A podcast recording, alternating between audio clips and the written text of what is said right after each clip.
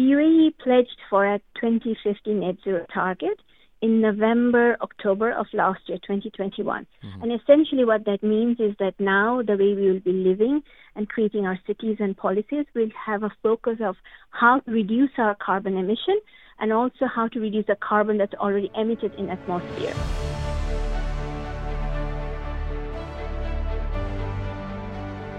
Hello and welcome to Vickypedia. My name is Vicky, and today on my podcast I have got a guest who has co authored a book called Net Zero City. Now, this is the Middle East's first book on transition to net zero, which offers an action oriented roadmap to address the regional and global concerns.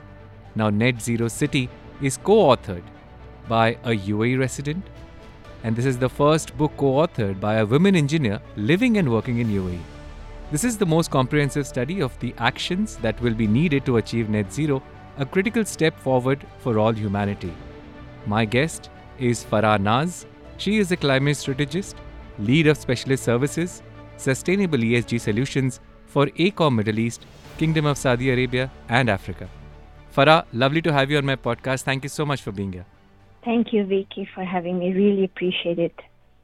Farah, I would like to start this uh, episode with asking you when we talk about net zero city, do we literally mean net zero? Do we mean zero carb- carbon emissions completely? That's exactly what we mean. So, net zero is a concept that talks about the energy demand equals to the energy supply. And in our world, in this world, we usually equate energy with carbon emissions. So, essentially, net zero city means a city that has very, very low or zero carbon emissions from all the energy solutions they um, demand or supply. And you think in the next 10 years or in the next 20 years, or let's say by 2050, this is possible? So, globally, after COP26 um, initiative and conference that took place last year in November, cities have agreed to a 2050 road zero, net zero roadmap. The reason being that the current climate that we have very much everywhere in the world, we are experiencing a lot of issues Somewhere there are droughts, somewhere there's lots of rain and flooding, and there are places where they're having a lot of environmental pollutions, and it's affecting the way we live and work, especially the young children and the um, population. Uh, so the whole idea of net zero city transition is to make cities more livable for citizens uh, with a focus on health and well-being. But essentially, cities um, produce a lot of carbon emission. So globally, um, cities consume 2% of land mass, but they are responsible for 80% of global greenhouse gas emission, and that's a huge number. So the whole idea of net zero cities and globally 400 plus cities have signed up to this pledge which is based on the Paris Agreement, that essentially talks about and makes a pledge to make our cities more carbon neutral. But essentially, it's about making our cities more healthier and livable for our population, and especially for the younger generation. You know, Farah, you're doing a fantastic job. There's no doubt about it. A lot of us have recently got to know what our carbon emission, what kind of impact it has on our climate. Uh, you think the awareness methods, all these uh, you know efforts they are going in the right direction around the world? Well, we have to become the change makers and the dreamers and the visionaries and the scientists. So, um, and the whole idea of writing this book is to create an open action plan and open call. Now, globally, there is a lot of awareness, but for the last 30 to 40 years, um, everybody essentially thought it's the scientist's job to fix the climate. Mm. We can move along with business as usual. And what's been happening for the last 12 to 15 years, we have started seeing a lot of drought, flooding, a lot of climatic events which the world haven't experienced it before. Last from 2015 to 2018, the world experienced the hottest four years in the whole history of industrial revolution. And scientists really started questioning why is this happening. And now the conversation has shifted from scientists to people like you and me um, who work and live uh, and might not be related to the construction sector, but who might be doing some work that actually relates to the carbon emission. So it becomes responsibility for all of us. And once we understand it, we take ownership for it, that's when the transition is going to start taking place. Of course, legislation is important, policies are important. Um, there's a lot of technical stuff that comes with it. But essentially, it starts with people like you, me, our, our listeners to really understand what is this about and how can we create a better future for our future generation. Absolutely amazing, Farah. Now, the thing is, for us as common people to understand uh, what kind of impacts are we creating in the atmosphere, in the climate. For example, the buildings that are being created, they use the materials which are not sustainable enough. What are the things, for example, we use, uh, you know, combustion engine cars? Should we move on to EVs? What are the things that are creating a major impact in the climate? Essentially, it's few things. It's first of all, the transportation plays a huge role. Building industry is responsible for 40% of global greenhouse gas emission. You're absolutely right. The materials play a big factor because only the cement production is responsible for 8% of global greenhouse gas emission. So globally, all the cement that's produced, it's 8% of global greenhouse gas emission. So once we understand and we make conscious choices, that's when the transition is going to start taking place. And hence the word innovation comes into place. Right now, globally and in the region, um, there's a drive towards finding what are the local contextual materials we can use that has a low carbon emission, for example. Um, there's a huge transition happening globally as well as in regionally to understand how can we move from a fossil fuel based economy to a more cleaner economy looking at uh, PV, solar photovoltaics, and different type of renewable generation. So it starts with our lifestyles. It starts with our shopping habits, living habits, but it starts with general awareness uh, and the choices we make every day in life um, which conduces to these carbon emission story. Um, utilities, for example, in this region, water is a big uh, factor. Our mm-hmm. water needs to be desalinated, and that's responsible for a huge carbon emission.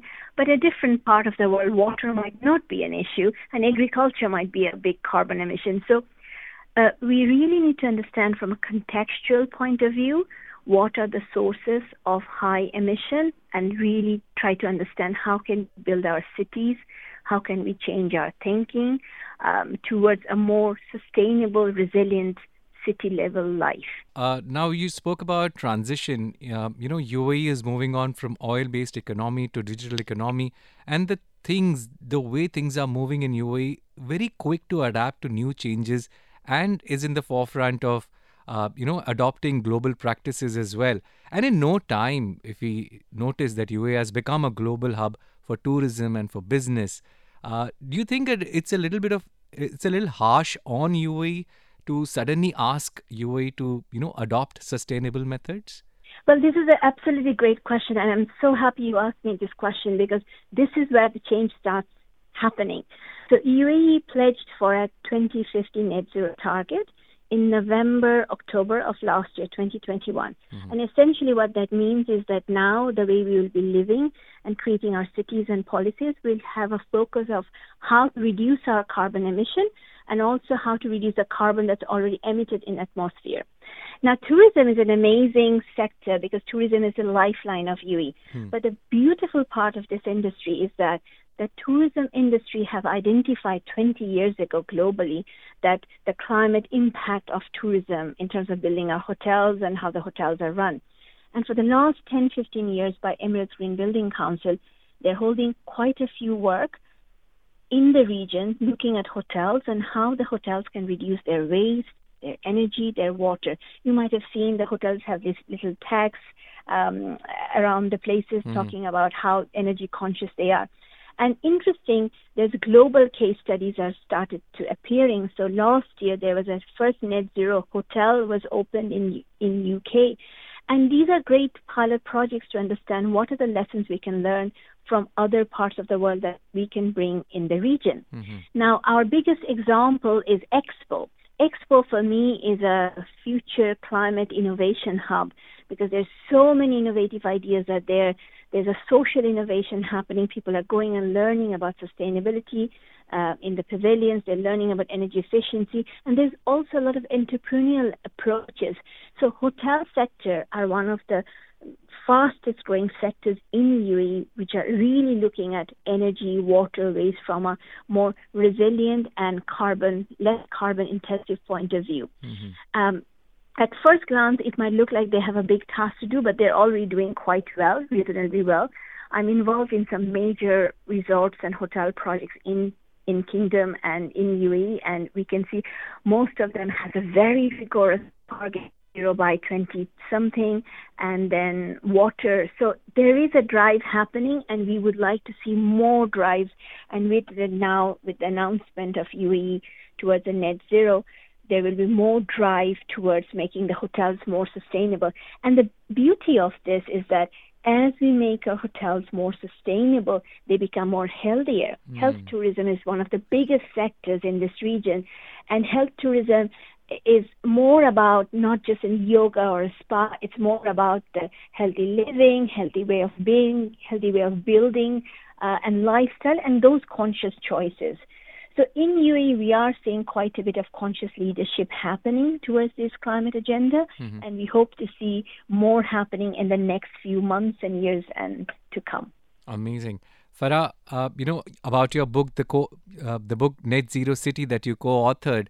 I would love to know more about it in terms of uh, is this book for common people to understand about the impact in on the climate and the changes we can make, or is it only for the industrial industry specialists? So the book is written in a storytelling format for everyone and anyone. So you don't have to be an architect or an engineer or to do anything with uh, climate science or be in the industry to read and understand. But what the book talks about is that we have to become action oriented. Mm-hmm. The book talks about ownership. The book talks about a theory of change. How can we change our mindset, our business model, our uh, heart set and mindset towards this transition? And then the book takes a little bit of journey in the technical side. Now, the way the book started is myself and Langdon Morris, we started working on this project a year and a half ago as part of his thesis for the London School of Economics. Mm-hmm. And when we started uh, interviewing a lot of people and looking at global case studies, we realized there's so much to do, there's so much information, and sometimes some examples are really good and some examples are not so good. Mm-hmm. And the whole idea between myself and Langdon was understanding okay, how can we make this uh, net zero transition easy for people? How can we come up with an action plan? And being myself an engineer and a project manager, and Langdon worked on innovation strategy for 40 years in his life, we actually put our heads together to see, okay, if a city would like to become net zero, what are the key decisions they have to take? Mm-hmm. W- what do they need? So we started with a very simple framework to make it very simple for uh, either uh, general public or a city leader. It doesn't really matter. What matters is understanding a roadmap, understanding the pathway mm-hmm. that we can start thinking towards net zero. And we talk about these four steps assess, act, accelerate, and achieve. Mm-hmm. The four A's. And that's the key of the book. Like, we have to take action. Now, where do we start and how do we start? And let's make it easy for everyone. So at least we have a common ground to start with. And mind it, this year the Egypt um, COP will be held in Egypt mm-hmm. in November of this year. And next year the COP is coming to Abu Dhabi. So there's a lot of driver happening in the region towards net zero. And the whole intention of the book of, was to make it easy actionable, readable for anyone in the world and anyone in, in the region to get their head around how to make it simple for themselves. Superb, Farah. Now you've, you know, motivated me enough to just go ahead and buy Net Zero City and start reading it the way you've uh, explained this whole thing. I think they should be included in school curriculums also, right? yes, that would be amazing. So I am talking to a few schools. Uh, we are uh, putting the book um, in universities and House of Wisdom and Kinokuni and others. But I have been approached by different schools to run workshops with school children, which I'm going to start running very quickly. Um, but this year, when Langdon was here last week, We, it was in the middle of Middle East Climate Change Week, and we held really good workshops with university students. And the best thing I find is youth are the future. Mm-hmm. They are the one who's going to take this journey forward for us. And hopefully, our children, when they uh, become adults, they don't have to face this climate emergency in such a way because we would be making better decisions towards a more and a sustainable future. But yes, that would be the dream. Great, Farah. We wish that very soon all schools adopt these pathways which are mentioned in the book with giving you proper credit as well. And, uh, you know, uh, would encourage everyone listening to this podcast to go ahead and order their copy of Net Zero City. It was a pleasure talking to you, Farah, and uh, hope to see you soon. Thank you so much for having me and have a blessed Net Zero future. Thank you, Farah. Thank you.